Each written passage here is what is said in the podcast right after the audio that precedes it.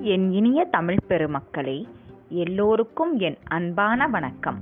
நாம் பயணித்து கொண்டிருப்பது எழுத்தாளர் ஐயா திரு இந்திரா சவுந்தரராஜன் படைப்பான கன்னிகள் ஏழு பேர் நாவலின் இரண்டாவது கன்னி அத்தியாயம் பனிரெண்டு. உங்களுக்காக வாசித்தளிப்பது அம்பிகா நாராயணன். அத்தியாயத்திற்குள் தொடர்வோம். கடவுள் ஒருவர்தான். ஒரு கடவுள்தான் இருக்க முடியும். இந்த ஒரு உலகத்தை இரண்டு மூன்று கடவுளர்கள் படைத்திருக்க முடியாது என்பதெல்லாம் லாஜிக் பார்த்தே எதையும் யோசிக்கும் விஞ்ஞானிகள் கூட ஒப்புக்கொண்ட ஒரு விஷயம். இவர்கள் சூரியனின் தீப்பிழம்பிலிருந்து தெரித்து விழுந்த ஒரு தீப்பிழம்புதான் இந்த பூமி என்று கூறினால் கூட அப்படி தெரிந்து விழுந்த தீப்பிழம்பு மிக சரியாக ஒரு கோலமாகவும் பின் அச்சு சாய்ந்தும் அதற்கு பின் தன்னைத்தானே சுற்றி கொள்ளவும் செய்வதை ஒரு தற்செயல் சம்பவமாக பார்க்கவில்லை. அதிலெல்லாம் ஒரு அற்புதமான திட்டமிடல் இருப்பதை பார்த்து வியக்காத மனிதர்களே இந்த உலகத்தில் இல்லை. கற்பனை செய்து பாருங்கள். இந்த பூமி பந்துதான் எத்தனை அற்புதமான ஒரு விஷயம். இது கோலமாக இருப்பதால் தானே இரவு பகல் என்கிற மாற்றங்கள். காலை மதியம் மாலை என்றெல்லாம் பேதங்கள் பூமிக்கு மேலே காற்று போர்வை அதற்கு மேலே ஓசோன் போர்வை.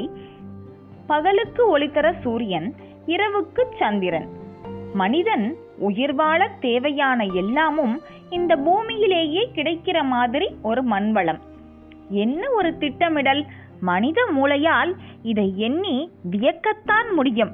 இந்த மூளை கூட ஒரு அதிசயம்தானே?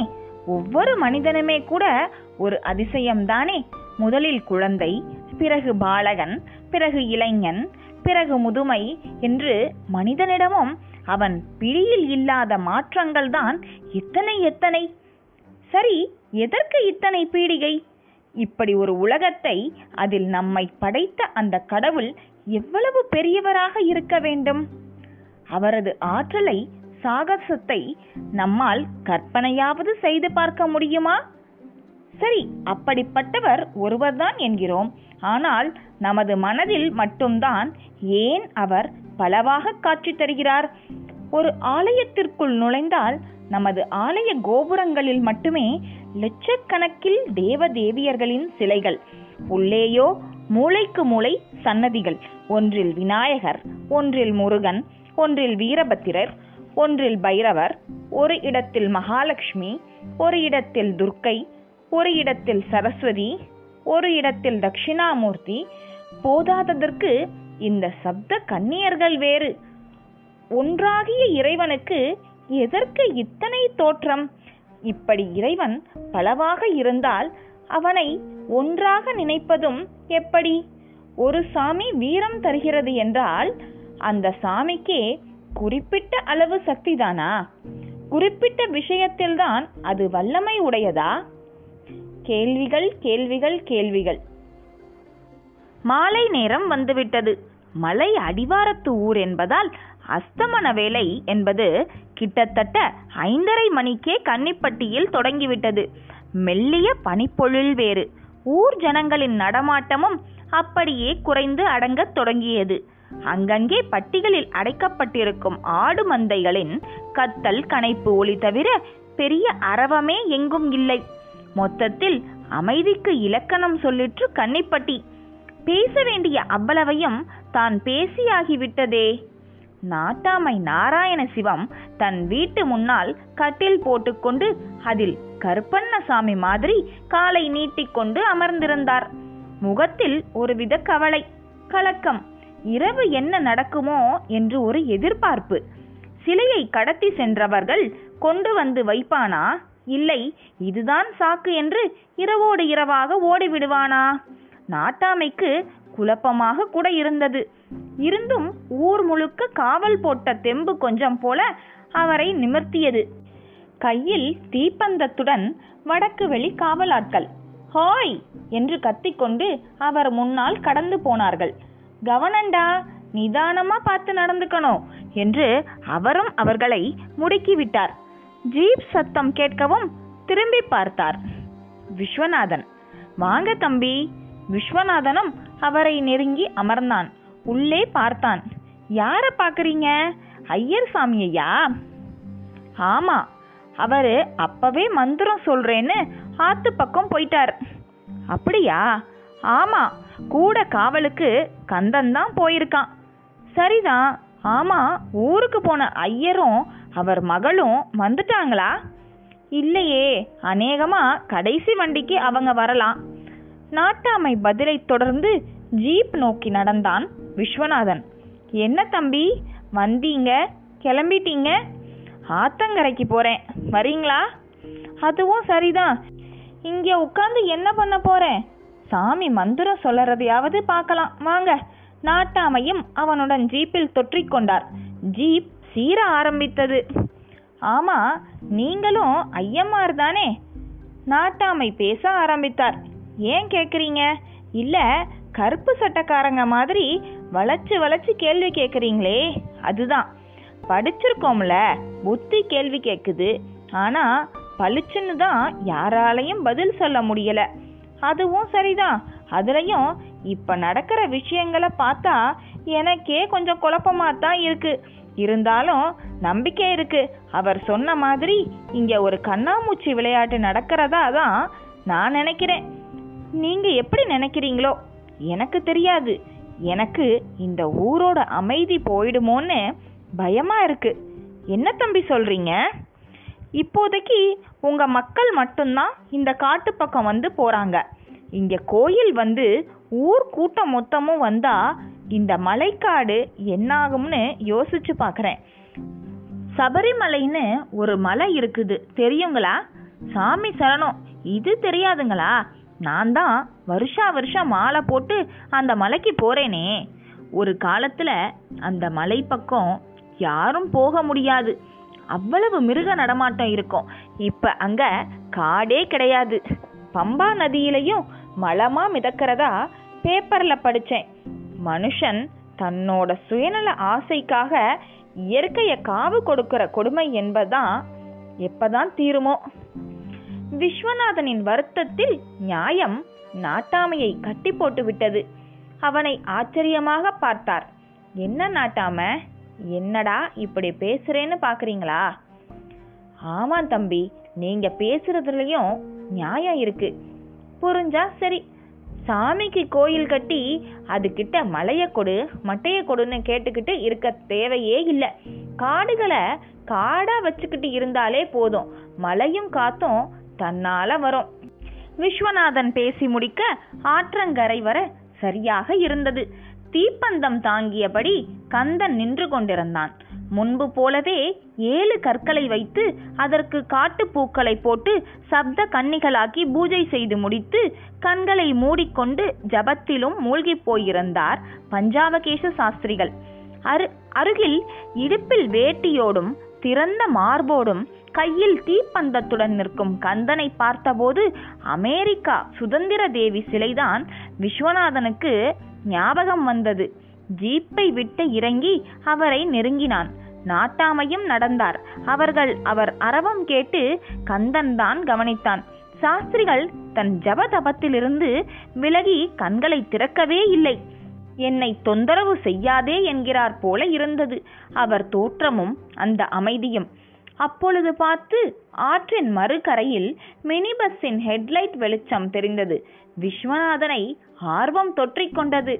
அதில் ரம்யாவும் சுவாமிநாத குருக்களும் வந்தால் நன்றாக இருக்கும் என்று நினைத்தபடியே பார்த்தான். திபு திபுவென்று ஒரு கூட்டம் இறங்கியது. நாட்டாமையும் கவனித்தார். கடைசி வண்டி வந்துருச்சு.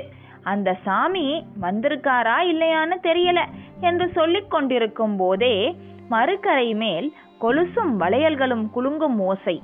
சாஸ்திரிகளின் மகள்களான அந்த ஏழு பேரின் வருகை பழிச்சென்று தெரிந்தது. அழுத்தமான பாவாடை தாவணியில் நான்கு பேரும் திருத்தமான புடவைக்குள் முதல் மூன்று பேரும் இருந்தனர். ஆற்றை பார்த்து உற்சாகமாகினர். கரைவெளியில் கொலுசு கால்களை வைத்து சந்தோஷமாக சிலிர்த்து போயினர். குருக்களும் கூடவே இருந்தார். பார்த்து நிதானமா நடந்து வரணும் என்றவர் தலைமேல் ஒரு பெரிய பெட்டி. அவர்கள் கைகளிலும் ஆளுக்கொரு துணிப்பை இருந்தது. நாட்டாம அந்த ஐயரு வந்துட்டாரு என்று உற்சாகமாக கூவினான் விஸ்வநாதன். ஆமாம்மா இவங்களும் வந்துட்டாங்க. இன்னைக்கு ராத்திரி தான் என்ன நடக்க போகுதோ ஏது நடக்க போகுதோ தெரியல என்று நாட்டாமையும் கையை உதிரிக்கொண்டார் அவர்கள் முழங்கால் அளவு ஆற்று நீரில் தலக் புலக் என்று காலை வைத்து அந்த சிலிர்ப்பை ரசித்தபடியே சிரித்து கொண்டும் வந்தனர். அந்த சமயத்தில் ஒரு மோட்டார் பைக் ஒன்று அந்த கரை பக்கம் வந்து நிற்பதும் அதிலிருந்து ஒரு சப் இன்ஸ்பெக்டர் இறங்குவதும் கூட துல்லியமாக தெரிந்தது. விஸ்வநாதனுக்கு புரிந்துவிட்டது. விசாரணை கைதி காணாமல் போனது தொடர்பாக தன்னிடம் விசாரிக்க வேண்டும் என்று சொல்லிக் கொண்டிருந்தார். அந்த சப் இன்ஸ்பெக்டர் அதற்கு இதுவா நேரம்? அவன் மனக்கேள்வியோடு அவரை பார்த்து கொண்டிருக்கும் போதே அவர் தன் மோட்டார் பைக்கை வெகு வேகமாக ஆற்றுக்குள் விட்டார். அதுவும் தடதடவென்று ஆற்றுக்குள் பாதி சக்கரங்கள் மூழ்கும் அளவு மூழ்கியும் ஓடி கரை ஏறியது. அதே சமயம் பைக் தன் அருகில் கடந்து சென்ற அதிர்ச்சியில் மகேஸ்வரி தன் துணிப்பையை நழுவவிட அது ஓடும் ஆற்றில் விழுந்துவிட ஓட ஆரம்பித்தது. ஐயையோ என் பை என் பை என்று மகேஸ்வரியும் பின்னாலேயே ஓடினாள். மற்றவர்கள் அதை பார்த்து அவளை தடுக்க முன் ஆழமான பகுதிக்குள் அந்த துணிப்பை சென்றுவிட மகேஸ்வரியும் அந்த பக்கம் சென்று அப்படியே மூழ்கியல விஸ்வநாதனுக்கு பகீரென்றது. என்ன சார் நீங்க? உங்க மோட்டார் பைக் வீரத்தை காட்ட இந்த நேரமும் இந்த இடமும் தானா கிடைச்சது? இங்க பாருங்க என்று பதறினான். அந்த சப் இன்ஸ்பெக்டருக்கு தன் தவறு புரிந்தது. அப்படியே பைக்கை போட்டுவிட்டு ஆற்றில் இறங்கினார். இவ்வளவு கலேபரங்களுக்கு நடுவிலும் பஞ்சாபகேஷ சாஸ்திரிகள் கண்களை திறக்கவில்லை. விஸ்வநாதனும் பின்னாலேயே சென்றான். துணிப்பையும் மகேஸ்வரியும் அலைபிரள உருண்டு கொண்டிருந்தார்கள். சப் இன்ஸ்பெக்டர் அசுர வேகம் எடுத்து அவளை நெருங்கினார். அந்த மலையாறு அப்படியே வளைந்து திரும்பும் ஒரு இடமாக அந்த இடம் இருந்தது. பின்தொடர்ந்து சென்ற விஸ்வநாதனை ஒரு குட்டி பாறை தடுத்து தலைக்குப்பர விளை வைத்தது அதற்கு மேல் எழுந்து ஓட காலிலும் சக்தி இல்லை. எலும்பு முறிந்தாற் போல ஒரு சப்தம். ஆனால் அந்த சப் இன்ஸ்பெக்டர் மகேஸ்வரியை எட்டி பிடித்து அவளை கட்டி அணைத்தபடி கரை ஓரமாக ஒதுங்கி அப்படியே ஒரு பாறை மேல் போய் விழுந்தார். அவர் மேல் ஏராளமான தண்ணீர் குடித்துவிட்ட மகேஸ்வரி அரைமயக்க நிலையில் கிடந்தாள். சில நிமிடங்கள் வரை அவருக்கே ஆசுவாசம் தேவைப்பட்டது. பிறகுதான் ஒரு மாதிரி நிமிர்ந்து எழ முடிந்தது. பாறை மேல் அதிலும் அவர் மார்போடு ஒட்டிக்கொண்ட மகேஸ்வரியின் முகம் புதைந்தபடி கிடந்தது. அப்பொழுதுதான் அவரது இளமைக்கு ஒரு இனம் புரியாத அவஸ்தையை ஏற்படுத்தியது. அவள் கன்னத்தில் தட்டி அவளை எழுப்ப முயற்சி செய்தார். அவளும் மழங்க மழங்க கண் விழித்தாள். அவருக்குள் இனம் புரியாத அவஸ்தை. அவளும் வெட்கமும் நாணமுமாக சரி செய்து கொண்டாள். I am sorry madam I am sorry என்று அவரும் பிதற்றியபடி அங்கிருந்து எப்படி நடப்பது என்று சுற்றிலும் பார்த்தார். மாஹி இங்கே இருக்கேன். நாங்க இங்கே கரையில இருக்கோம் மாஹி. மகேஸ்வரியின் சகோதரிகள் குரல் காதில் தொய்ந்து வந்து விழுந்தது. சப் இன்ஸ்பெக்டர் குரல் வந்த திக்கு நோக்கி கரை ஓரமாக நடந்தார். அவளும் நடந்தாள். இருந்தும் ஓடிப்போய் விட்ட துணிப்பைக்காக ஒரு பார்வை பார்த்தாள். என்ன? என் துணிப்பை. அது போனா போகட்டும். இல்ல அதுல தான் என் துணியெல்லாம் இருக்கு. வேற துணியே எனக்கு கிடையாது. இட்ஸ் ஓகே நான் வாங்கி தரேன். கமான் இருட்டிக்கிட்டு வருது பாருங்க. ஐயோ அதுல ஸ்லோக புத்தகம்லாம் இருந்தது. ஒரு பவள மாலை கூட இருந்தது. அவளது சினுங்களை தொடர்ந்து அவளை ஒரு முறை முறைத்தவர் சரி நீங்க போங்க. நான் எங்கேயாவது அது கரை ஒதுங்கியிருக்கான்னு பார்த்து எடுத்துக்கிட்டு வரேன் என்றார். அதற்குள் கெந்தி கெந்தி நடந்தபடி விஸ்வநாதனும் பின்னாலேயே குருக்களும் வந்துவிட மகேஸ்வரி ஓடிப்போய் குருக்களை கட்டிக்கொண்டாள். சப் இன்ஸ்பெக்டர் திரும்பவும் ஆற்றோரமாக நடக்க ஆரம்பித்தார். ஹலோ சார் எங்க போறீங்க? அந்த துணிப்பைய தேடித்தான். போகட்டும் விடுங்க அது இந்நேரம் எங்கேயோ போயிருக்கோம். சொன்னா கேட்க மாட்டேங்குது அந்த பொண்ணு. கொஞ்ச தூரம் போய் பார்க்கறேன். சப் இன்ஸ்பெக்டர் பதிலோடு ஆற்றோரமாகவே ஓடினார். சரளை கற்கள் மேலும் கூழாங்கற்கள் மேலும் அவரது பூட்ஸ் கால்கள் நரநரவென்று மிதித்து கொண்டு நடந்தன. கரையில் பஞ்சாபகேச சாஸ்திரிகள் அருகில் எல்லோரும் கூடி நிற்க குளிர்காற்றுக்கு மகேஸ்வரி உடம்பு பெரிதாக நடுங்கிக் கொண்டிருந்தது. விஸ்வநாதன் ஜீப்பில் இருந்த சீட் கவரை எடுத்துக்கொண்டு வந்து அவளை போர்த்தி கொள்ள சொல்லிவிட்டு ரம்யாவை தான் பார்த்தான். அவள் முகத்தில் அவனது உதவிக்காக நன்றி உணர்ச்சிகள். நாட்டாமை நடந்ததையெல்லாம் சொல்லத் தொடங்கி இருந்தார் அந்த ஆத்தாளுகளே வந்துட்டதா தான் நான் நினைச்சேன். ஆனா மறுக்கரையில கால் வைக்கும் முந்தி உன் துணிப்பையையும் உன்னையும் தண்ணி இழுத்துக்கிட்டு போயிடுச்சே ஆத்தா என்றார் நாராயணசிவம். அதை விடுங்க அப்ப கிணத்துல இருந்த சிலைய யாரோ எடுத்துக்கிட்டு போயிட்டாங்களா நாட்டாம? என்று கேட்கும் ஏராளமான அதிர்ச்சியை வெளிக்காட்டினார் சுவாமிநாத குருக்கள். இவ்வளவுக்கு நடுவிலும் பஞ்சாபகேச சாஸ்திரிகள் கண்களை திறக்கவில்லை. எது ஜபம் எது தவம் என்பதற்கு அவர் இலக்கணம் சொல்லிக் கொண்டிருக்கிற மாதிரித்தான் இருந்தது. இதனுடன் இந்த அத்தியாயத்தை நிறைவு செய்கிறேன். இதன் தொடர்ச்சியை வரும் அத்தியாயத்தில் தொடர்வோம். நன்றி வணக்கம்.